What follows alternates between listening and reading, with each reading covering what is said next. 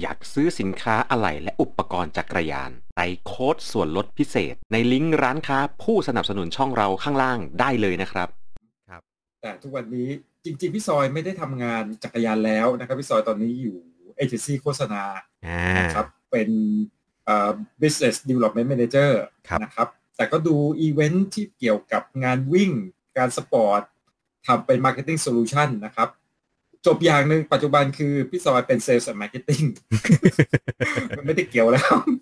จักรยานมันคือคำพูดพี่เกรียงเมื่อกี้มันคือ passion มันคือแพชชั่นนะครับมันคือ passion เพราะว่าปั่นไป20 ปีแล้วปั่นปั่นหัวล้านไปหมดแล้วก็คิดว่าคงจะปั่นจนผมหมดกระบาลน่ะนะครับผมก็งอกไปกับมันนะครับงอกไม่ใช่ว่าแก่นะครับงอกก็คิดมากครับเอ๊ะของแม่งแพงจังผมเรียนออกแบบอุตสาหกรรมได้จบไหมครับผม ผมเรียน Industrial Design เกี่ยวกับการออกแบบ Product เป็นหนึ่งอย่างที่เรียนด้วย ก็เลยได้เข้าใจเรื่องกรรมวิธีการออกแบบการ R&D การผลิตบ้างครับผมแล้วก็เอ่อไม่ได้เรียนสื่อสารมวลชน แต่บังเอิญจับพัดจับผูได้เข้าไปทำงานสื่อสารมวลชนครับ ก็เลยเอ่อมีความรู้เรื่องทำคอนเทนต์อยู่บ้างครับอะมีคำถามครับคุณเกรียงเกียร์ครับเกียร์จบอะไรมาครับฮะก็ถามไปในตัวคุณนั่นเลยคุณเกรียงจบอะไรมาฮะผม ผมจริง ๆ จบบริหารจัดการครับ ครับผม แต่ว่าสิ่งที่นำมาใช้ได้มากที่สุดคือมหาวิทยาลัยประสบการณ์ครับก็คือเรียนกันเมืองจีนนี่แหละครับนี่มาแนวเดียวกับผู้ประสบความสำเร็จหลาย ๆ คนเลยนะฮะ คุณเตียงจะมีขาเสือภูเขามาไหมครับ คุณทรงชาติถามมาฮะ ตอนนี้ยังครับนะน่าจะอีกจริง ๆ มันก็เปลี่ยนไม่เยอะนะ มันก็สามารถทำเป็นขาเสือภูเขาได้ละ อืม น่าจะต้องแปลง น่าจะต้องมีการปรับนิดหน่อย แต่ว่าเชื่อว่าผมผมเชื่อว่าอยู่ที่ขนาดตลาดก่อน อืม อ่าณตอนนี้ผมมองว่าตลาดโรดเป็นตลาดที่เข้าได้ง่ายกว่า แต่สักพักยังไงก็คงจะมีออกมาแหละ เพราะว่าตลาดเอ่อเสือภูเขาตลาดกราเวลในต่างประเทศมันโตแบบโตขึ้นเรื่อยๆ โตเร็วกว่าบ้านเราเยอะอะครับ อืม พี่ซอยครับมีคำถามเก่าๆเลยไหมผมไถกลับไปดูไม่ทันว่ะ เอ่อถ้าเก่าเลยคนแรกนะ อันนี้ต้องตอบคนนิดนึงเพราะเขาถามเราตั้งแต่ตั้งแต่เราเริ่มนาทีแรกและครัคบนแรกเลยนะ ตั้งแต่เราหายใจลดรายการกันเลยนะครับ คนนี้เนี่ย ปัจจุบันเขาขี่เสือหมอบทวิตเตอร์อลูมิเนียมนะครับผมเขาอยากรู้ว่ามันเทียบกับ Pinelli เป็นยังไง แต่ตอนเนี้ยเขาขับอืม เขาอยากจะไปประกอบคาร์บอนมือสองพวก BMC c o n a g o Specialized Giant ราคาสองสามหมื่นอ่าอืมอะคุณเกียร์แนะนำยังไง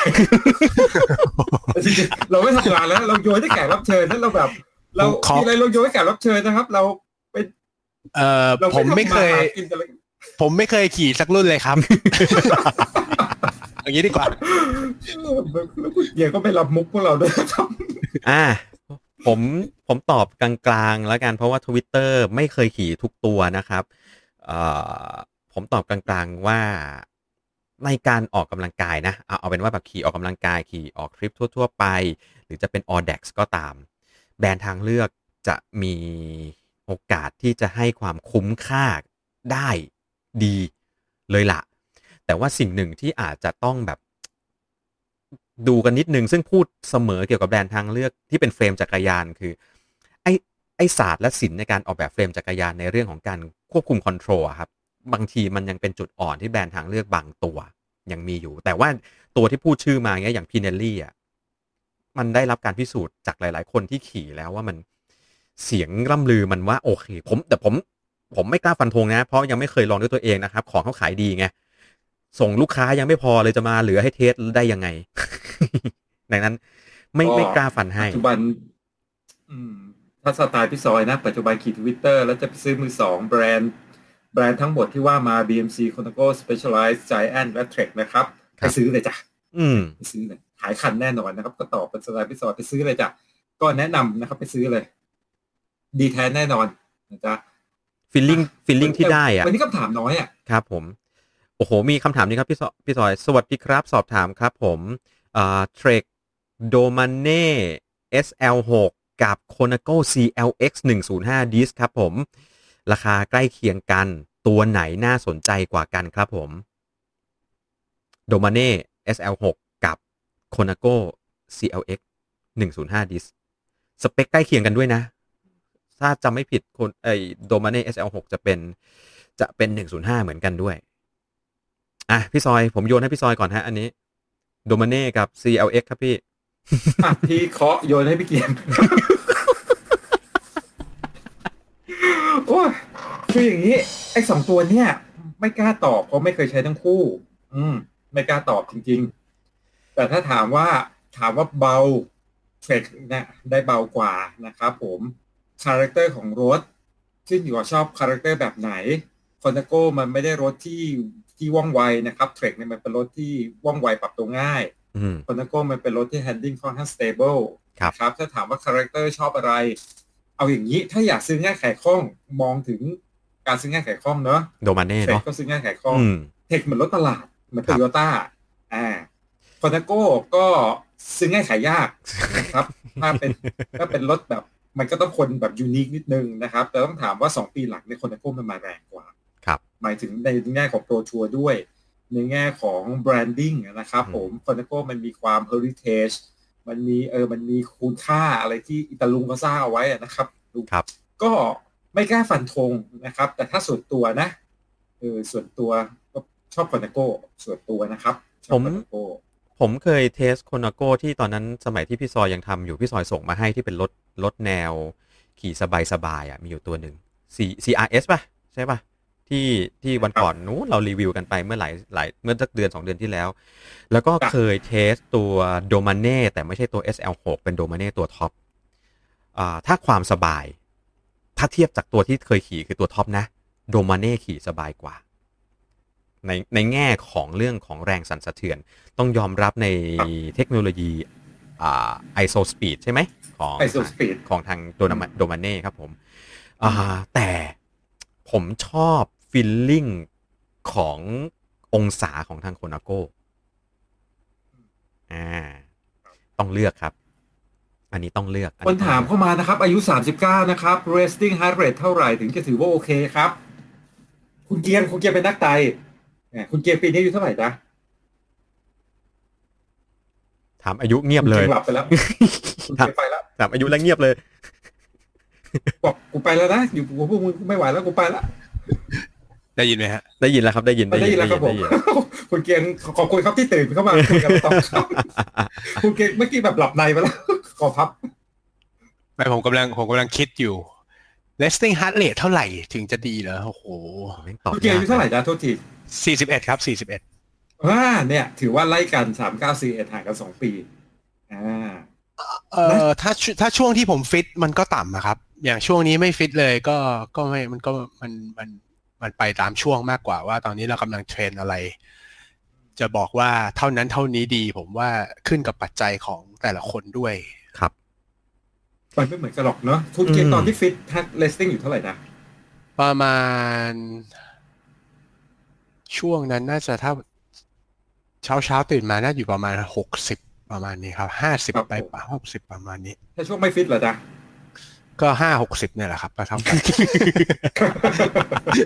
ล้อเล่นครับ แล้วช่วงนี้อะครับช่วงนี้ไม่สบายครับน่าจะขึ้นไปสักเจ็ดสิบได้อืมหกเจ็ดสิบมั้งครับอ่าขึ้นอยู่กับน้ำหนักด้วย ขึ้นอยู่กับอืมลักษณะกายภาพด้วยนั้น คงฟันธงไม่ได้ว่าขนาดไหนเรียกว่ากำลังดีครับ ใช่ไหมพี่ซอยมันมันมันฟันแบบทุกคนด้วยเอาอายุมาฟันอย่างเดียวไม่ได้ครับ ขออนุญาตที่คือไสรถเมื่อถามเมื่อถาม resting heart rate เนี่ยมันเป็น individual ใช่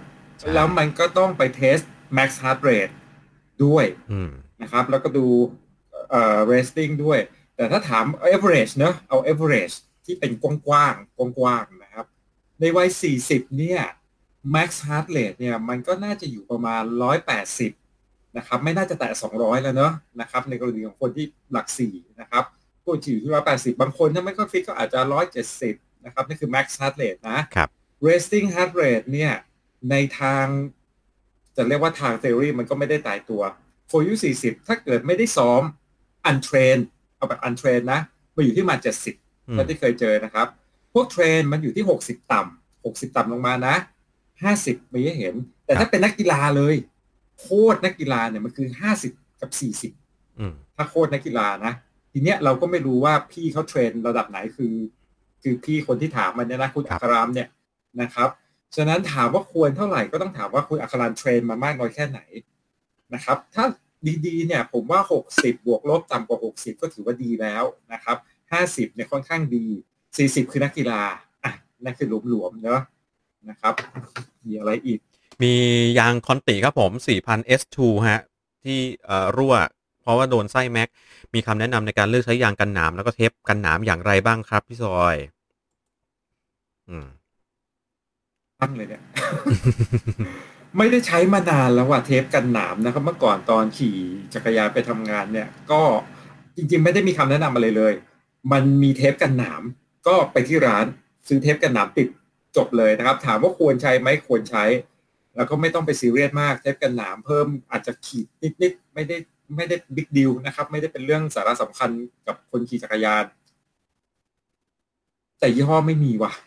ไม่มีในใจเลย ไม่ โดยส่วนตัวรู้สึกว่าหลาย ๆ ยี่ห้อก็น่าจะใกล้เคียงกันนะเทปกันหนามนะครับ แต่ว่าถ้าถามว่ายางที่ตัวไหนที่ทนทนย้อนกลับไปดู EP สอง EP ที่แล้วอะ EP ที่เจ็ดที่คุยเรื่องยางอะพี่ซอย เออ อันนั้นอะน่าจะมีคำตอบให้ที่ที่เคลียร์กว่า ไม่งั้นเล่าค่อนข้างยาวและไล่ยี่ห้อกันยาวมากครับ ผม อืม คนถามมาเฮียเรื่อง e-tab 11 speed ครับกับผมตัว e-tab 12 speed นะครับ เอ่อเอาว่ามันต่างกันก็จำนวนสปีดนั่นแหละนะครับ ระบบการสื่อสาร Wi-Fi ยังเหมือนเดิม ระบบที่โปรโตคอลในการสื่อสารเหมือนเดิม แต่กลไกจาก Gen 1เนี่ยที่เป็น e-tab Gen 1 11 speed กับตัว e-tab ที่เป็น 12 speed กลไกแมคานิกถูกพัฒนาขึ้นฐานก้อนเดิม ใช่ไหมราคาแพงขึ้นเยอะชิบหายเลย แต่ว่า เอ่อมันไม่ได้เพิ่มเฟืองจาก 11 เป็น 12ไงใครที่ถามอันนี้น่าจะได้ยินไปแล้วจริง ๆ กันที่มันเปลี่ยนแปลงจริงคืออัตราทดอ่าการขยายอัตราทดหรือเป็นเทคโนโลยีอะไร access ใช้อะไรด้วยกันไม่ได้เลย ใช้ใช้ใช้นะครับแบตได้โซ่พี่ใช้แบตใช้แบตแบตเตอรี่เออแบตเตอรี่อย่างเดียวเออใช้แบตด้วยกันได้เออโซ่ไม่ได้จานหน้าไม่ได้เฟืองหลังไม่ได้ฮับไม่ได้นะครับ ดุมไม่ได้ ครับ โอ้ยมันใช้อะไรไม่ได้เลยอะ อืม จานนี่ก็ต้องใช้ตัวโม่ที่เป็นดับด้วยนะครับผมระยะไม่ได้อีก อืม นี่ถามชุดยกชุดแต่จะก่อนก่อนจะจบถามคุณเกียงดีกว่าคุณเกียงไป12ไหมฮะ ฟังข่าวออกมาแบบนี้แล้วเนี่ย น่าไป12ไหมส่วนตัวไม่ไปครับ นี่ตอบยังเร็วไม่ไปยังไม่ถึงเวลาครับ เพราะว่ารอแมตจีนผมยังออกถด12ก่อน ใช่ถูกครับ เพราะว่า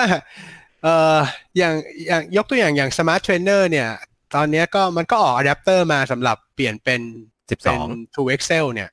เอาเข้าจริง ๆ ผมขายอะแดปเตอร์ไปแค่ประมาณไม่ถึงสิบอันครับ โอ้โห จากจำนวนคนใช้เป็นหลายหลายๆร้อยชุด ก็ ก็ก็ไม่ก็ผมเปอร์เซ็นต์หลักว่าโดดอะคือในในในไลน์ Product ของผม ผมเชื่อว่าของผมช้ากว่ากว่าเทรนด์อืมแต่ว่ามีอีกเรื่องหนึ่งที่อยากจะแชร์ที่ผมเห็นคำถามบ่อย ๆ ว่า อันไหนดีกว่ากัน อันนั้นดีกว่ากัน ไม่ว่าจะเป็นทุกอย่างเลยนะครับ ผมแนะนำแบบนี้ว่า สมมุติว่า ค่าห้าหมื่นครับ ซื้อวันนี้ขี่เสร็จแล้วพรุ่งนี้ขาย สมมติพรุ่งนี้ขายได้สี่หมื่นห้าแปลว่าคุณลงคุณเสียแค่ห้าพันนะครับผม เหมือนกัน smart trainer คุณอยากได้วันนี้คุณซื้อสองหมื่นสี่พรุ่งนี้คุณไม่อยากได้แล้วคุณขายคุณขายได้สองหมื่นสามผมว่ามีคนเอาอืม เพราะฉะนั้นอยากลองอะไรบางทีถ้าคุณคิดว่าส่วนต่างตรงเนี้ยคุณรับได้ลองไปเลยครับครับแล้วผมแล้วมันจะได้ทุกอย่างมันก็เออเราก็จะได้รู้ด้วยว่าเราลองอะไร คือแต่ส่วนตัวผมเองเนี่ย ผมเป็นคนที่เอ่อเชื่อในการ up แรงมากกว่า up อุปกรณ์ ครับ พื้นฐานตัวเองเป็นคนนี้ถึงได้ทำขายถึงได้ขาย smart trainer นะครับ แต่ว่า อยากก็อยากบอกเพื่อนๆว่าเนี่ย ถ้าเกิดว่าคิดว่าอยากจะลองอะไรนะครับ ซื้อเลย ถ้าเกิดวันนี้ซื้อ แล้วพรุ่งนี้ขายขาดทุนพันหนึ่งแล้วผมว่าคุ้มลุยเลยครับ โอเค งั้นขอเก็บคำถามต่อนะฮะเอ่อ Magene เดี๋ยวมีเฮียคือครับระหว่างเราเก็บคำถามเนี่ย คือไม่ใช่อะไรนะ เกรงใจเกรงใจคุณเขาเกรียง เอเอออเพราะคำถามเนี่ยมันเริ่มไม่ relate ผมคุณเกรียงเขาได้พักผ่อนเพราะมันดึกแล้วมันครับห้าทุ่มแล้วนะกำลังกำลังจะเดี๋ยวเราเรานั่งไล่ตอบคำถามสองคนดีกว่า แล้วก็มีคำถามขอขอเป็นเก็บเฉพาะคำถามคุณเกรียงก่อนฮะตอนเนี้ย Magene มี Facebook ไหมครับผมให้ติดตามไหมนี่ไง ให้คุณเกรียงเปิด warp เลยครับผมติดตามอ่า product ของ Magene หรือว่าของ Onelap อะไรอย่างไรได้ที่ไหนฮะ โอเค ขอบคุณครับ Onelap Thailand ครับ Facebook แล้วก็มี Onelap Thailand Commun- เอ่อ Community นะครับที่เอาไว้พูดคุยเกี่ยวกับเรื่องซอฟต์แวร์ที่เราใช้ปั่นซ้อมกันครับ มีสองที่ อ๋อเป็นไลน์ใช่ไหมครับ อันที่สองใช่ไหมที่เป็นเอ่อเป็น community Facebook ครับอ๋อเป็นทั้ง Facebook ทั้งเหรอครับสงอันอ๋ออัน Onelap Community เป็น Facebook Group ครับ Onelap Thailand Onelap ติดกัน แล้วก็เว้นวรรคแล้วก็ไทยแลนด์อ่าอ่าครับไปผม search หาดูเพจที่ Onelap Thailand จะมีกิจกรรมอะไรไหมครับ ในของ Onelap Thailand ที่ได้เห็นข้างหน้านี้ไม่ว่าร่วมกับอินฟลูเอนเซอร์หรือว่าอะไรอย่างเงี้ยครับเอ่อมีแน่นอนครับ ฝันอีกฝันหนึ่งของผมก็คือผมอยากทำให้ e-cycling มันเป็นอาชีพอาชีพหนึ่งอืมันอาจจะเกิด มันอาจจะเกิดนักกีฬา e-cycling อาจจะเกิดโค้ช e-cycling อาจจะช่วยกระตุ้นเรื่องวงการจักรยาน ผมอยากนั่นเป็นอีกฝันหนึ่งที่อยากจะทำให้มันเกิดขึ้นครับ อยาก ก็ฝาก e-cycling ไว้ไว้ด้วยเลยนะครับ ว่ามันจะเป็นฮ้ยกีฬาประเภทใหม่ช่วงโควิดอย่างนี้นะอืมมัน e-cycling ผมว่าไปเป็นอะไรที่เราถ้าช่วยกันกระตุ้นเนี่ย ผมว่ามานะ อืม โอเค ขอไปคำถามคุณเกรียงต่อนะครับ สั้น ๆ เลยเอ่อขาจานขายทางช่องทางไหนบ้างครับเอ่อหลักๆก็คือเพจ One Lab Thailand ครับ แล้วก็ตัวแทนจำหน่ายทั่วประเทศลองสอบถามตัวแทนจำหน่ายใกล้ ๆ บ้านท่านดูครับ อ่า ไม่จักรยานแม่จีนถ้าสนใจแนะนำตัวไหนครับโอ้โหแนะนำยากเลยเอาเป็นว่ามีกี่เลนส์บ้างฮะ ราคาเท่าไหร่บ้าง เริ่มต้นยังไงบ้าง สั้นๆ เลยก็ได้ครัแมบชจีนแมชจีนมีตัวเดียวครับคือ C406 ราคา 2,580 บาทครับ อ่า 2,580 บาทนะครับ มีรองรับ power meter ใช้งานร่วมกันกับ training peak ได้ใช่ไหมฮะ ใช่ครับอ่าตัวที่ชอบมากที่สุดคือมันมี estimate power อยู่ในนั้นแบบ real time แต่บันทึกไม่ได้นะครับ แต่ว่าเป็น estimate power โดยการคำนวณจากความเร็วน้ำหนักของเราที่เรากรอกลงไป ครับผม เป็นแบบ real time เอาเอาไว้ใช้ได้นิดๆหน่อยๆ พอพอดูได้ครับ ถึงสมัยแต่ว่าเอามา Cycle สอบ Off เมื่อก่อนเลยนะอืมที่ถึง Cycle Off เลยใช้ heart rate คำนวณกับน้ำหนัก เป็นโอเค estimate เป็น estimate ครับอะหมดละคำถามของทาง ครับคุณเกรียงครับ ผมวันนี้นี่ถือว่าเป็นแขกคนแรกของของเรานะครับเอ่อก็มาขอเปิดบริสุทธิ์เรานะครัใช่ครับ ปกติเราสมสู่กันอยู่สองคนนะฮะขอบคุณนะครับ ขอบคุณทั้งสองท่าน ก็จริง ๆ อยากอยากจะคือนอกจากที่เรื่องของโปรดักต์ต่าง ๆ ของทางแมจจีแล้วว่าแขกที่เชิญมาผมอยากจะให้สังเกตว่า คือผมพยายามจะมองในประเด็นบางอย่างที่ที่ตัวแบรนด์ตัวสินค้าและตัวคนคนนั้นสามารถเล่าให้เราฟังได้ด้วยก็ในอนาคตก็เอ่อ ติดตามกิจกรรมต่างๆ ทางวันแลบไทยแลนด์กันได้ครับผมแอบหรือครับงั้นวันนี้ส่งส่งคุณเกรียงไปนอนพักผ่อนก่อนดึกละ แล้วเดี๋ยวผมขอบพระพี่คุณซอยเยอะมากนะครับผมครับที่ให้ขอบคุณนะครับเกียพี่รติในายกาขอบพระคุณทุกท่านนะครับขอณมกๆเลยครับเอาไว้ผมฝันดีราตรีสวัสดิ์ครับครับผมสวัสดีครับผมอ่า แล้วเดี๋ยวเราครับพี่ซอยเราคงจะต้องเก็บคำถามอีกหน่อยนึงเหลืออีกสองสามคำถามสุตัดดท้ายไปครับ ผม smart trainer กับ roller สามลูกกลิ้ง ความแตกต่าง คนละอย่างเลยนะครับ smart trainer อ่า direct drive ยึดล้อหลัง จะจะขี่ไปกินบะหมี่ไปขี่ไปโกนหนวดไปก็ไม่ล้มนะฮะใช้เพื่อการฝึกซ้อมพัฒนาได้หลาย ๆ อย่าง ปรับความหนืดได้นะครับส่วน roller 3ลูกกลิ้งนะครับจะต้องมีสมาธิในการขี่พอสมควร คุณจะได้พัฒนาเรื่องทักษะการ control รถไปด้วย ข้อเสียคือความหนืดมันไม่สามารถปรับได้อย่างหลากหลาย แล้วก็ความหนืดสูงสุดมักจะน้อยกว่า 2 อย่างนี้ใช้งาน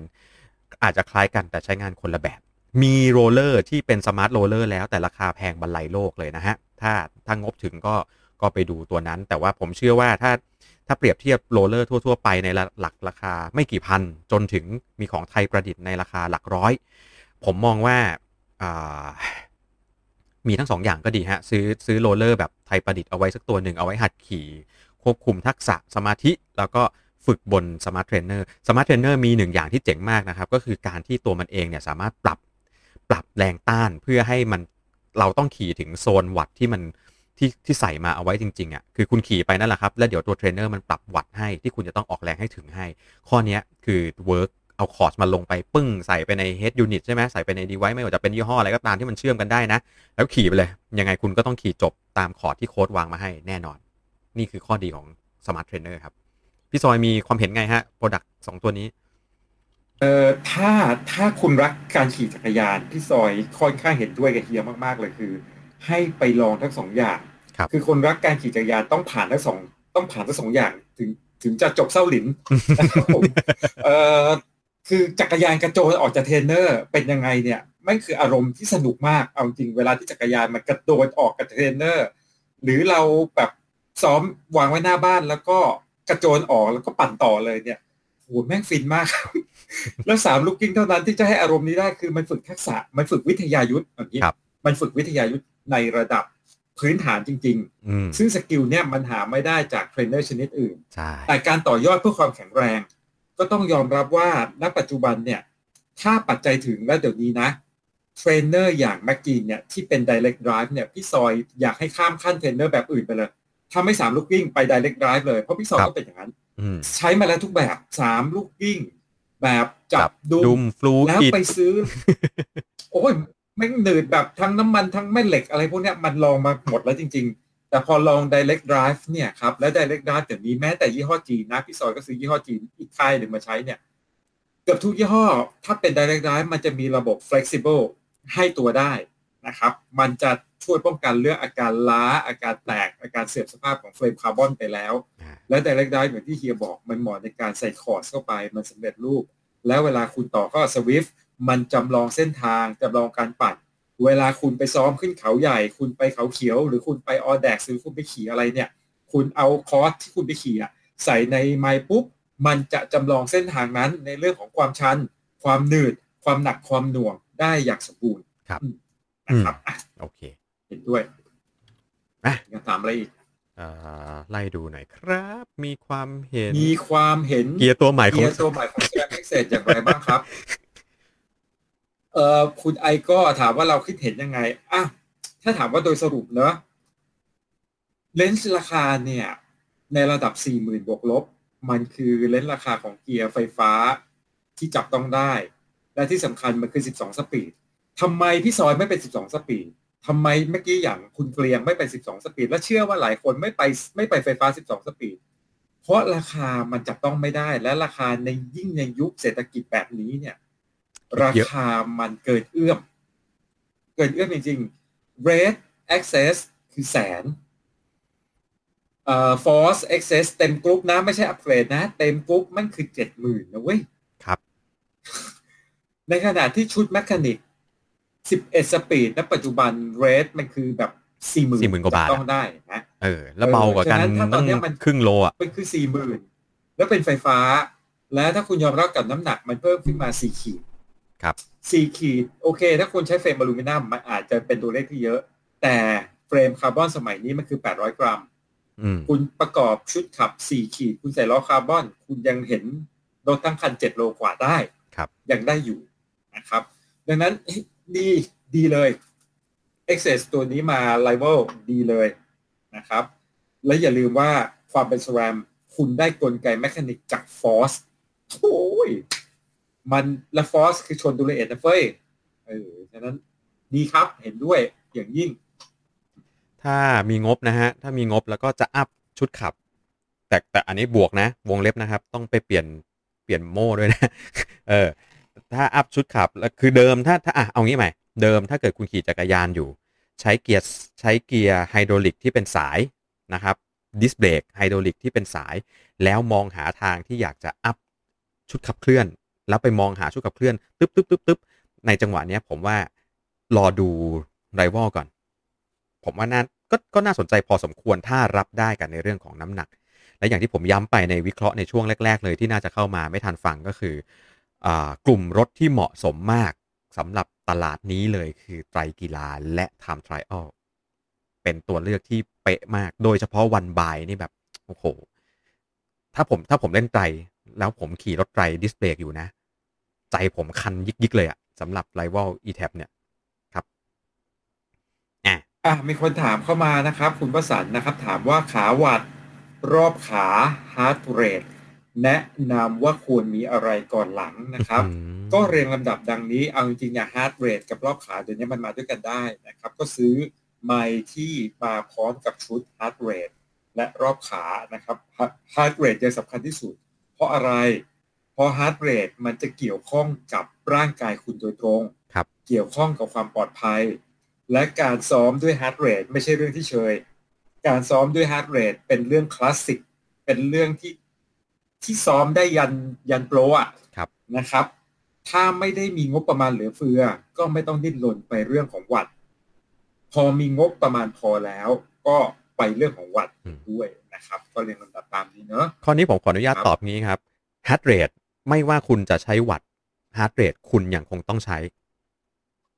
ถูกไหมฮะต้องมีเอออืมดังนั้นถามว่ามีอะไรก่อนไปเอา heart rate มาก่อนนะครับ รอบขาผมบอกอย่างนี้นะ ใครหลาย ๆ สำนักอาจจะอาจจะตีกระบาลผม รอบขาถ้าคุณไม่ได้เอามา train ประเภทเป็นแบบทำ drill ประเภท 80 RPM สลับ 120 กลับลงมา 80 ขึ้นไป 100 แล้วคุณเอามาแค่ดูว่าวันนี้คุณปั่นรอบขากี่รอบ ไม่ต้องมีหรอก ซ้อมเอาแล้วนับเอาก็ได้ ว่าขี่ประมาณเท่าไหร่ แล้วที่สำคัญนะครับ เมื่อวัน step ต่อไปเมื่อคุณซื้อขาวัตต์หรือ power meter เกือบทุกตัว มัน built-in มากับรอบขาอยู่แล้ว ดังนั้นถ้าถามผม choice แรกให้ผมเรียงเลยนะ เอา heart rate ก่อน เสร็จแล้วไปดูพวกขาวัตต์ในกลุ่มราคาทางเลือกทั้งหลาย หรืออย่างที่เราคุยกันไปวันเนี้ยเออกลุ่มเนี้ยซื้อพวกนี้มาเลย ทีเดียวได้รอบขาด้วยครับ ไม่ต้องไปซื้อเซ็นเซอร์รอบขามาแล้ว แล้วถ้าคุณไม่ได้ train ก็ไม่ได้มีประโยชน์อะไร ยกเว้นว่าคุณมีโค้ชคุณมีผู้ฝึกสอน คุณมีครู คุณมีเพื่อนที่บอกว่า เฮ้ย วันนี้เลี้ยงรอบขาเท่านี้ตลอดเวลา อ่า อันนั้นว่ากันไปอีกเรื่องหนึ่งครับผมอะคุณสิริชัยนะครับ เส้นทางแก่งกระจานเลือก ขอบล้อ50หรือ35อันนี้คงถามเรื่องความสูงเนอะผมเลือกสี่สิบกดตีนนะถ้าสองช้อยส์นี้เนี่ย ก็ไป50เขาคือต้องถามนิดนึงว่า โปรไฟล์เป็นล้อคาร์บอนขอบสูงเจนปัจจุบันหรือเปล่าหรือเป็นเจนที่สองปีมาหลังเนี่ยนะครับ ถ้าสองปีหลังเนี่ย ไปขอบห้าสิบได้เลยนะครับ ถ้าเจนหลังๆนี่นะ เพราะหนึ่งน้ำหนักเนี่ยค่อนข้างเบาเบาและ ใกล้เคียงแล้วแล้วเป็นโปรไฟล์ขอบอ้วนแล้วนะครับนั้นโปรไฟล์ขอบอ้วนเนี่ยเอ่อแอโรไดนามิกขอบห้าสิบเนี่ย ขึ้นไม่ได้เป็นภาระเท่าไหร่ครับแต่ลงและทางราบมันได้เปรียบกว่า พอสมควรนะครับ พอสมควรเลยนะครับ แก่งกระจานแต่ถ้าไม่เป็นเจนเก่าครับแบบแก่งแก่งกระจานไม่ใช่หรือว่าไงนะไม่ใช่ภูเขาที่ขึ้นกันเป็นวักเป็นเวรเหมือนอย่างเป็นโรลลิ่งทับเบิกหรืออย่างอย่าง ดอยสุเทพเขาใหญ่อะไรเงี้ยแก่งกระจานมันมีความเป็นโรลลิ่งอะดังนั้น ความได้เปรียบของล้อ 50 เวลาลงเขายาวๆ แล้วอย่าลืมนะครับ ทางแก่งกระจานอะปั่นไปแล้วปั่นกลับนะ ไอ้ขาเยอะกลับไม่เนี่ยส่งแบบเอออืมเยอะ ผมเลยไม่เลือกครับ35 ผมนานนะยังไงผมก็ 40 แต่ทีนี้ขึ้นอยู่สไตล์การขี่ด้วย อ่า ถ้าเป็นสายเกลี่ยแรง 50 อาจจะดี แต่ถ้าเกิดชอบเป็นสายระเบิดนะครับ อยากจะแบบสร้างอัตราเร่ง ก็ลองดูพวก 38 40 42 พวกนี้อาจจะได้การตอบสนองตีนต้นที่ดีขึ้นนิดหนึ่ง อ่าใช่อะส่วนตัวพี่ซอยส่วนตัวพี่ซอยใช้ขอบสามห้ามันเหมาะกับจริตไงใช่ไหมครับทำไมสายกไม่ระไปทืบห้าสิบทำไมไม่ไปห้าหกคือ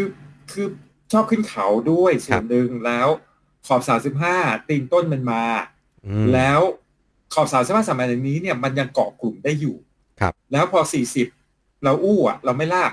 นะครับถ้าถ้าใช้ขอบห้าสิบห้าเมื่อก่อนคือเราลากครับเดี๋ยวนี้คือเราไม่ลาก แล้วแล้วเดี๋ยวไปกระทืบขึ้นเนินเอาเพราะบนยอดเนินอะ มักจะมีกล้อง เราก็เอาเอาล้อเบาๆไว้ก่อนเออพอพอพอขึ้นเนินยาวๆปุ๊บกระทืบมาข้างหน้าก่อนเลย ยังไงคุณก็ได้รูปแล้วแบบเหมือนว่าคุณลากกลุ่มอะจำแล้วนำไปใช้ อะ frame คาร์บอนสำหรับคนน้ำหนักตัว 120 กิโล รับน้ำหนักไหวไหมครับ ไหวฮะ เพื่อนผม 130 ก็ขี่ แล้วก็อย่างหลาย ๆ คน คุณอาร์มธีรวิทย์นะครับ ผมที่เป็น fat rider พิชิตเขาใหญ่มาแล้วก็น้ำหนักวุ้ยสบายขี่ได้ครับอืมวันนี้สนุกมากขอบคุณที่เชิญมาครับอ๋อคุณเกรียงฮะ คุณเกรียงวันแลบไทยแลนด์เข้ามาร่ำลาเพื่อนๆกันครับอะหมดยังฮะพี่ซอยเราปึ๊บปึ๊บปึ๊บปึ๊บคนสุดท้ายถ้าใจแอนรับผลิตจักรยานคาร์บอนของเจ้าของแบรนด์อะไรเจ้าความรับไม่รั่วไหล โอ้ยไม่รั่วไหลหรอกครับ โอ้ยเขาไม่ทุบคือเขาไม่ทุบหม้อข้าวตัวเอง อย่างนี้เวลาเขาจ้างผลิตเนี่ยมันจะมีเรื่องของการสัญญา ใช่ และอย่าลืมว่าทุกเอ่อทุกบริษัทที่คิดค้นผลิตภัณฑ์เนี่ยจะมีเรื่องของสิทธิบัตร ครับ นะครับสิทธิบัตรดังนั้นเหมือน Shimano คิดเหมือน SRAM คิดเนี่ยมันเป็นเรื่องของสิทธิบัตร อ่า มีจดแม้ patent เขาจะผลิตได้ แต่เขาก็ผลิตในนามของแบรนด์ตัวเองไม่ได้ครับ ก๊อปปี้ออกมาไม่ได้นะครับ ผมเสริมตรงนี้นะฮะ เมื่อกี้ตอนแรกที่สุดเลยถ้าเกิดย้อนไปฟังหรือว่าใครที่ฟังในพอดแคสต์ในช่วงแรก ๆ พี่ซอยได้เล่าเรื่อง value ของใจแอนในปี 2020 ใช่ไหมครับ ว่ามันเท่าไหร่กี่ยอดขายกี่แสนล้านนะจำไม่ได้ละเจ็ดหมื่นล้านเจ็ดหมื่นล้าน เป็นเงินบาทนะนี่ยอนี่ดขายคือสองพันสองพันสี่ร้อยล้านอ่าดอลลาร์สหรัฐ อันนี้ยอดขายของแบรนด์ใจแอนนะครับแบรนด์เดียวแต่ใจแอนรายได้หลักมาจากการรับผลิตนะฮะ รายได้หลักเขามาจากการรับผลิตนะครับ ดังนั้นนะฮะเขาไม่ทุบหม้อข้าวตัวเองด้วยการลอกเทคโนโลยีไปลงที่แบรนด์ตัวเองแน่นอนครับ คนละเรื่องกันเลย คือเนี่ยเจ็ดหมื่นล้านเนี่ยขายแบรนด์ตัวเองได้เขาไม่เคยเขาไม่เคยเปิดเผยเท่าไหร่นะครับ แต่ว่าทุกคนรู้กันฮะว่ามูลค่าของการรับผลิตของใจแอนมากกว่าไอ้ตรงเนี้ยเกินสองเท่าอะ ดังนั้น โอ้โห อย่าเลย ผมก็เหมือนเมริด้ากับ Specialized อะ ใช่ Specialized ก็ผลิตโรงงานเมริด้าบ้านเดียวกันแต่ดูการตลาด ดู innovation ครับ Specialized แม่งไปแบบดาวอังคารอะอืมเออเมริด้าก็ยังโคจรอยู่อยู่เนี้ยอยู่รอบโลกเนี่ย ดังนั้นอย่างข้อเนี้ยตอบได้เลยว่าไม่ไม่ใช่เฉพาะใจแอนด้วย ผมเชื่อว่าทุกทุกแบรนด์ที่เป็นที่เป็น manufacturer ด้วย แล้วก็ทำแบรนด์ของตัวเองด้วย ไม่ไม่มีใครทุบหม้อข้าวตัวเองด้วยการ copy ออกมาดื้อๆ แล้วแบบโดนลูกค้าตัวเองฟ้องเสร็จปุ๊บถอนการผลิต เพราะอย่าลืมครับ ว่าสมมติสมมตินะโรงงานใจแอนผลิตให้กับยี่ห้อนี้นี่นี่นี่ไม่ได้มีใจแอนโรงงานเดียวที่สามารถผลิตแบบนี้ได้ นึกออกไหมครับ อาจจะมีโรงงานคู่แข่งต้องที่อาจจะเกิดอยู่ที่เมืองอื่นๆของประเทศคู่แข่งกันนู่นนี่นั่นพร้อมจะมาแยกตอนหลังตลาด manufacture จักรยานมาอยู่ที่กัมพูชาก็มีนะครับ เออ เกิดเนี่ยพวกนี้เขาโตขึ้นมาเสร็จปุ๊บบริษัท ผมผมทำบริษัทจักรยานยี่ห้อฮับเนี่ยโดนโดนใจแอนก๊อปปี้ไปแล้วแบบโอ้ยผมมาเจอกับกัมพูชา ผมย้ายมาผลิตกัมพูชาใจแอนเสียออเดอร์ผมไปโอ้โหโดนอย่างนี้เข้าเยอะๆ ผมว่าสุดท้ายจะหมดเงินมาทำใจแอนเอาเองด้วยซ้ำครับ วันนี้คำถามก็ก็หมดละ มีคนใช่ถามเข้ามาอีกเรื่องหนึ่งก็คือเรื่องรอนิชนะครับ ว่าซื้อที่ไหน Dish อยู่ต่างใช่ไหมครับจังวัด เอ่อเข้าไปในเพจ Recycling ได้เลยนะครับ แล้วเขาสามารถที่จะส่งได้เขาแพ็คอย่างดีนะครับใส่กล่องแพ็คอย่างดีครับระบบผมขนส่งเมืองไทยก็ดีเลยนะครับ ไม่ต้องกังวลล้อเอ่าไม่ใช่ล้อตึ๊ดตึ๊ดตึ๊ดตึ๊ดเดี๋ยวนะเนี่ยครับเฟรมฟูจิมือหนึ่ง Transit ฟูจิมือหนึ่งปี2018ยังน่าเล่นอยู่ไหมครับฟูจิทรานโซนิกอีลิทโหทรานโซนิกทรานโซนิกไม่เคยขี่เลยอะ น่าเล่นไหมอยู่อยู่ที่ราคาแล้วกันครับ ขอขอขออยากรู้ว่าไปเจอมาราคาเป็นยังไงบ้าง แต่ว่า 2018 เทคโนโลยีก็ยังไม่ได้เก่ามากนะ ในความรู้สึกผมนะ อืม ถ้าราคาสักสามอะก็ก็โอเค ครับคาเซ่ใช่ไหมครับ พี่ซอยเมื่อกี้เดี๋ยวหาผู้นำเข้าลองติดต่อดูเนาะได้เดี๋ยวผมเดี๋ยวผมบอกให้มีมีอยู่ในเจอกันอยู่ใน Facebook เรื่อยๆ พาคาเซ่มาคุยอ่าสนุก ถ้าคาเซ่นะ เดี๋ยวผมขอตั้งโจทย์นี้เลยนะ โอกาสที่ประเทศไทยจะเป็นผู้ผลิตจักรยานส่งออกในระดับจักรยาน performance มีไหม นี่เออเรื่องนี้สนุกแน่นะครับอะหมดแล้วครับคำถาม ครับ วันนี้เรามาถึงในยุคที่เราจัดรายการกันสองชั่วโมงกว่าแล้วสองชั่วโมงครึ่งแล้วนะครับ ผมภาระยังไม่จบแต่เพียงเท่านี้นะครับ ผมจะต้องเอาไปตัดลงพอดแคสต์อีก ดังนั้นมาก็สามตอนอะสี่พี่สี่สี่ หลังหลังหลังครับ หลังหลังครับสั้นไม่ได้ลงแค่สามหลังหลังครับสั้นลงกันสี่ตอนตอนหนึ่งเอพิโซดครับตอนหนึ่งตอนหนึ่เยี่ยงมอีไปเลยพีครับก็อะขอบสัปดาห์หน้า เห็นเฮียไปโพสต์ในพวกเพจ community ครับ ถามเรื่องเกี่ยวกับเหมือนกับคำถามเรข้อมูลที่จะมาคุยในรายการใช่แต่เป็นคำถามยอดฮิตเออหรือก็น่าสนใจนะ เราลองมีสักสักครั้งที่เราเอาคำถามสิ่งละอันพันละน้อยคือ ในนั้นน่ะทั้งหมดมายำแล้วมาถามมาตอบเอกันอในเนี้ยจะถามเราสด แต่ในนั้นมันจะมีพี่ซอยแอบเข้าไปอ่าน เออก็มีหลายคนถามประเด็นที่ดี ใช่ เออ เราลองเมียนมาหาสักครั้งหนึ่งไหมอาจจะเชิญผู้นำเข้าอะพอคุยผู้นำเข้าเสร็จเราเอาสาระที่เราได้จากการกลั่นกรองในโลกโซเชียลอื่นๆ หรือ community อื่นเนี่ยครับอมาเหล่าก็ไม่เร็วเนาะก็ครับก็เอ่อตัวนี้นะครับเป็นตัวหนึ่งที่ผมคุยกับเพื่อนๆที่อยู่ในวงการร้านค้าจักรยาน แล้วเขาตั้งข้อสังเกตข้อหนึ่งว่า เฮ้ยคำถามของคนขี่จักรยานสามเดือนกับหกเดือนไปแล้วอะมันมีบางอย่างแตกต่างกัน และเป็นประเด็นที่น่าสนใจ โอ้โหยต่างกันเยอะใช่คนขี่หืมสามเดือนเสร็จไปหกเดือนแล้วหกเดือนขึ้นไปเนี่ยแม่งก็เป็นอีกโลกหนึ่งนะ ใช่อืมมาดังนั้นเดี๋ยวเอาไว้เก็บมาถามกัน วันนี้ฮะเหมาะขอบคุณแก่การทุกท่านที่รับฟังรับชมกันมา ซึ่งก็ ยังคงพาอยู่ก็คือปริมาณใกล้เคียงเดิมเนาะพี่ซอยไม่ไม่แตกต่างจากเดิมมากนักจ้ะอยากเป็นครับกำลังใจให้กันอีกร้อยกว่าท่านที่มาไม่สมสู่กับเรานะครับ ชอบมาเยอะสงชั่วตอนโมงดึกว่าดึกๆเนี่ยะครับน้ำแตกกันเป็นลายน้ำนะครับ แรกๆเนี่ยยี่สิบสามสิบนะครับอืมก็เจอกันใหม่ในโอกาสหน้าครับผมทั้ง YouTube Cycling Hub Thailand นะครับ Podcast ทาง Spotify และ Apple Podcast แล้วก็ Clubhouse ทุกวันศุกร์เจอกันตอนกลางคืนประมาณ2ทุ่มครึ่งใครที่ใช้ อ่า Apple ก็ไปเจอกันใน Clubhouse สามารถกดขึ้นมาคุยกันแลกเปลี่ยนกันได้ครับผมก็ทั้งผมได้เลยแล้วก็จ้ะพี่ซอยขอบคุณทุกท่านที่มาร่วมกันในวันนี้นะครับ